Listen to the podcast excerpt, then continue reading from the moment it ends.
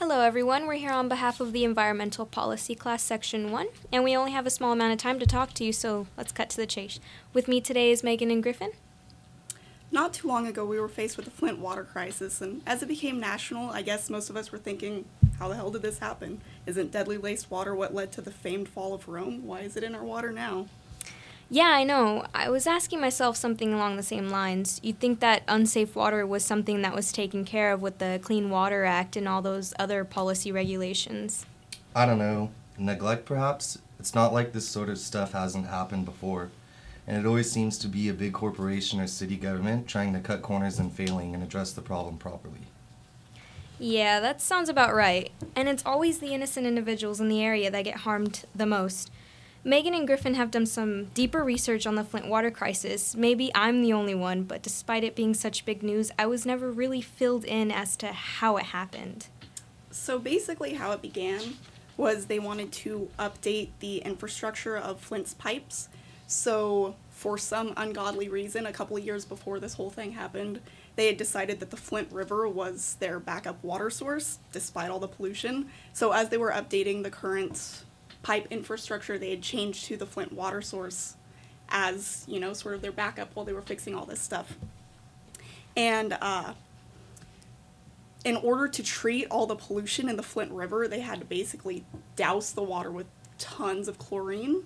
And they didn't treat the water properly with anti corrosive agents while that chlorine degraded the pipes. So, on top of the pollution, you had a bunch of lead just leaching into the water. So they treated the water with chlorine specifically to kill the bacteria. Chlorine's high, highly corrosive, and after a while, ideally that is, they would have realized their mistake and stopped using the pipes, correct?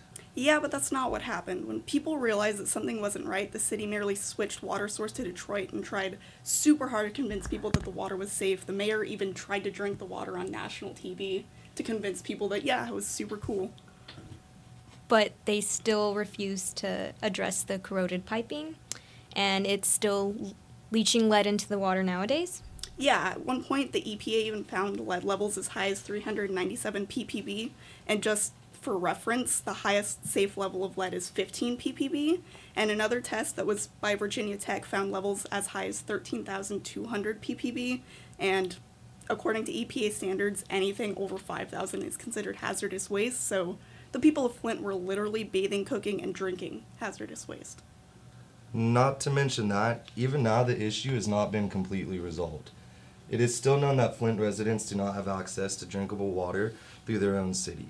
When the city failed to come to an agreement and denied a long term contract over changing their water source to a facility completely out of Detroit, the Michigan Department of Environmental Quality then filed a lawsuit against the city for endangering the public's health.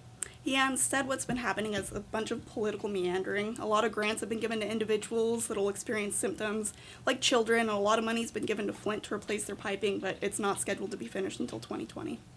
So, no drinkable water for Flint residents? Not soon, apparently. Yeah, like we've mentioned before, this isn't the first time situations like Flint happened. Love Canal, I don't know if you guys remember that. It wasn't it was pretty long ago. It was also an environmental emergency that happened through neglect, in the Love Canal case, it wasn't the city that caused the damage specifically, but it was the work of independent corporations that polluted and harmed residents. You know, I find the most striking similarity is the push to silence the residents' worries. In Love Canal, resident findings about their own cancer rates were quickly picked apart and disproved. Any sort of proof that they might have had was delegitimized. In Flint, residents were told over and over again that their water was safe, even though it clearly wasn't. I feel, though, as officials prioritize economic concerns over the risks to public health, they defend their reputation and their integrity instead of listening to the residents and recognizing that they need to change their course of action. It's happened before and it'll keep happening unless corporations, cities, states, and our entire nation does something about the standards these entities are held up to. With Love Canal, I think we got a little better at understanding accountability, but what about before it? What about after? I think you're completely right, Megan. I think there needs to be stricter set of rules that, in sense, force these entities to think cautiously, think in the long term.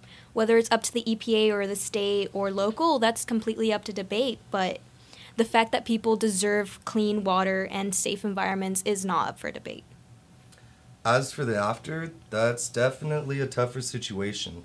Compensation for the residents is a given, but in Love Canal, residents were removed from the area. This didn't happen in Flint. The contract to move their water source was denied. Nothing is being done to actually stop the crisis. Sure, plans are set to fix it, but nothing is being done right now for them. I truly believe that Jessica Schuin says it perfect in her letter to the editor in the Daily Targum. She says, Until politicians learn to deal with problems head on instead of trying to make a cheap buck, things like this are going to keep happening. Stop marginalizing people. Stop denying dangers. Fix things that come up before they become so large they cannot be fixed. In the end, the government loses when people need to be paid because of injuries.